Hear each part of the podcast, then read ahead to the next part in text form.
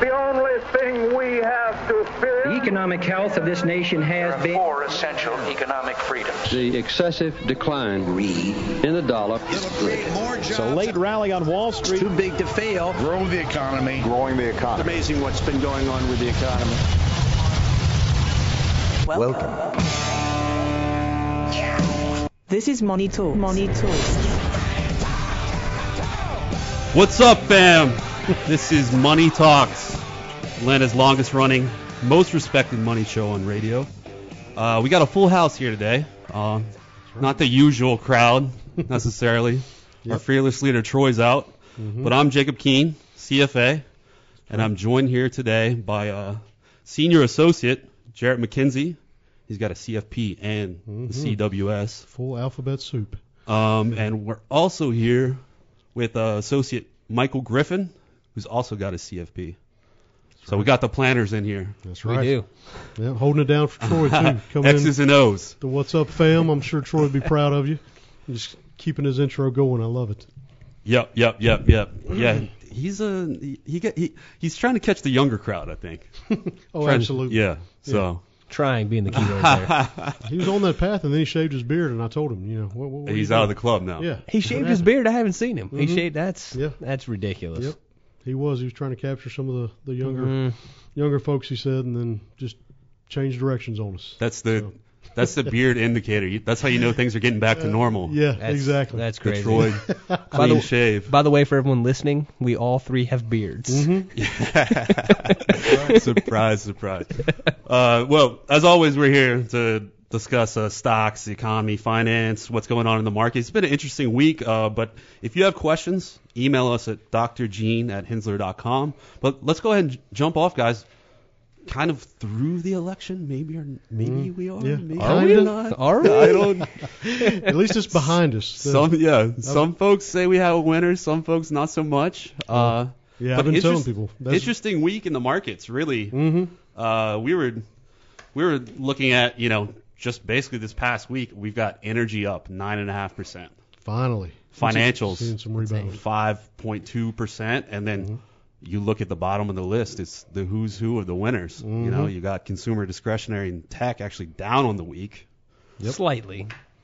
Yeah, and I think that was it. It's hard to pick through, what the exact catalyst is, because it could be election, it could be vaccine news, but we definitely saw basically in the market internals a pretty violent rotation. Yeah, a lot of the more value-oriented, dividend-paying stocks, even small and mid-caps that haven't been working, right? All of a sudden started working, and then you see the mega-cap tech. Right.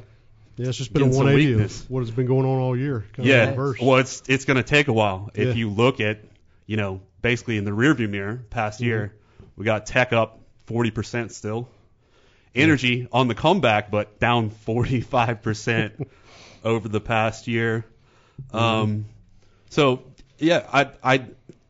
It's sort of, I feel like we've talked about it a bit, and that we've seen such a massive divide between growth and value. It's like, is this the start of something greater? I don't know.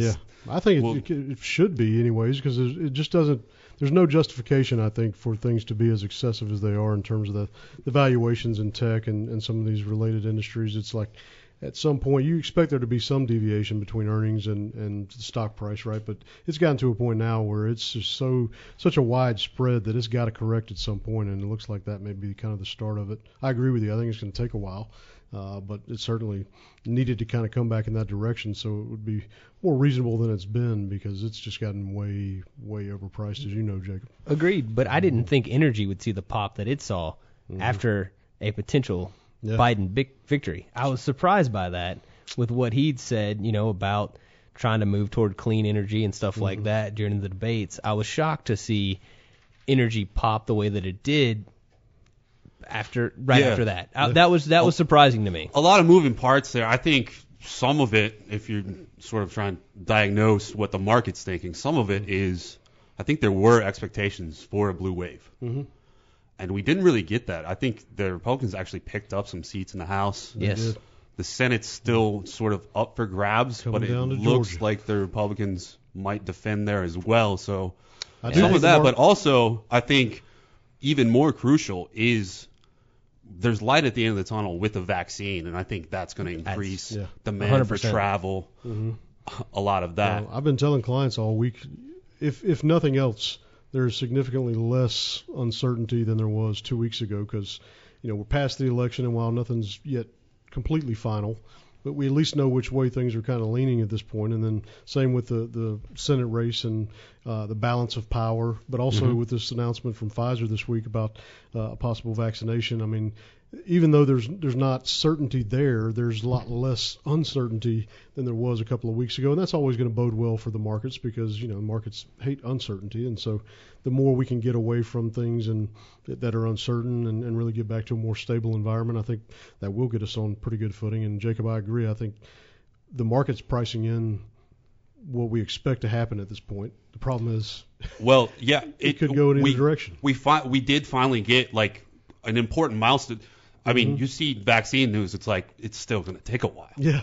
You know, and we're not even at full approval yet, but it looks like we're on that path. We get that milestone, and you start to see, you know, we're looking at the big picture, but you're starting to see, you know, the Netflix, the stay-at-home stocks start to fall. We're getting crushed on that news, and a lot of the smaller, more industrial, financial-oriented names, even energy, was picking up some steam as, you know, optimism's building that we may return to a more normal environment. And I think, you know, looking through the economic data on the week too, we did get inflation. We did get an inflation reading.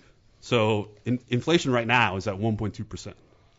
You know, we were at 2.3 before. If you look at sort of the inner workings of that, you've got medical care down slightly, energy down huge, down almost 10%.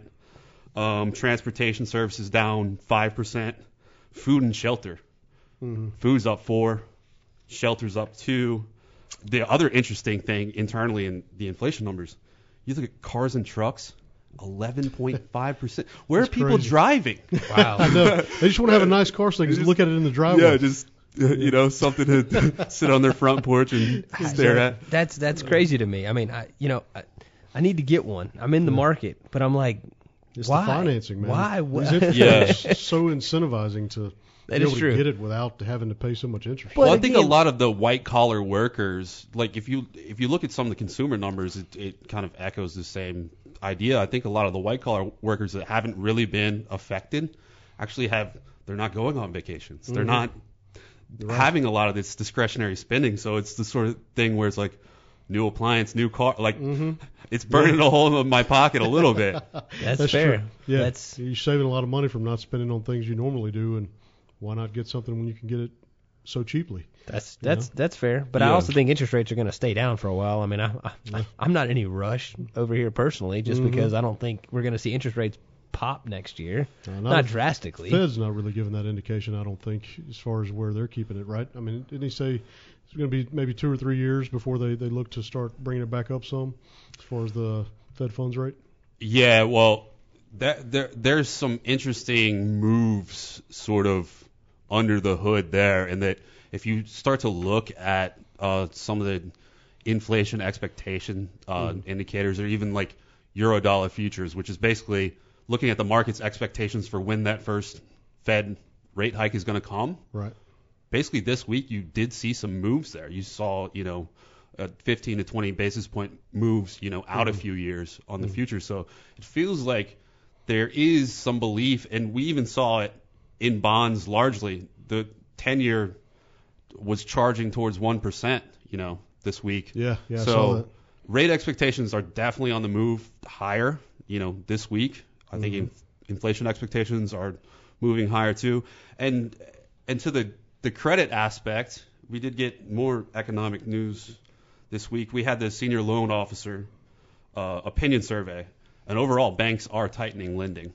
Not so much on the consumer side, but if you look at commercial industrial, if you look at commercial real estate, even residential mortgages, they're starting to tighten their standards there, and we've seen some of that, you know, over the past few months, but continues to be the case. They're loaning out so much of their money at this point that they gotta, unless they get more deposits in, they're not going to be able to loan as much, and they have started to tighten for the first time in a while, it seems. So maybe a change in direction on some of that as well. Well, I mean, we're also moving away from a lot of the commercial property. I mean, office buildings are not what they used to be, mm-hmm. right? So if I was a bank, I'd be hesitant to loan towards something like that right now. Yeah, I'm sure on the commercial side, they're looking to stay away from a lot of that because that is a completely different world these days now that we've post-pandemic. Totally changed. Yeah, exactly. Rents are coming down drastically. They are. Yeah, and that's where you can sort of get some of the tails of these initial economic effects, too, is mm-hmm. banks start to look at their balance sheets. They're like, look, we need to continue to risk down. Yeah. We can't just pick this is the inflection point in the economy. Mm-hmm. So it could prolong their recovery if we don't have a nice build-up back in credit. Very true. But we need to take a quick break here. We'll be back. We'll be back shortly with Money Talks.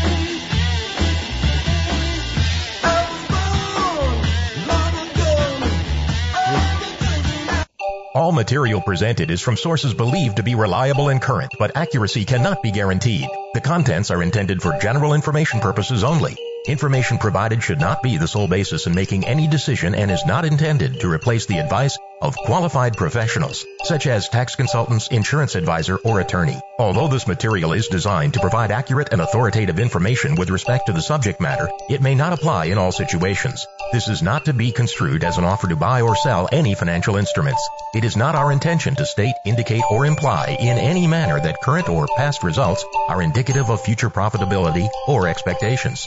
Portfolio holdings discussed are subject to change. There is no guarantee that in the future these securities will be held in the Hensler accounts. As with all investments, there are associated inherent risks. Please obtain and review all financial material carefully before investing.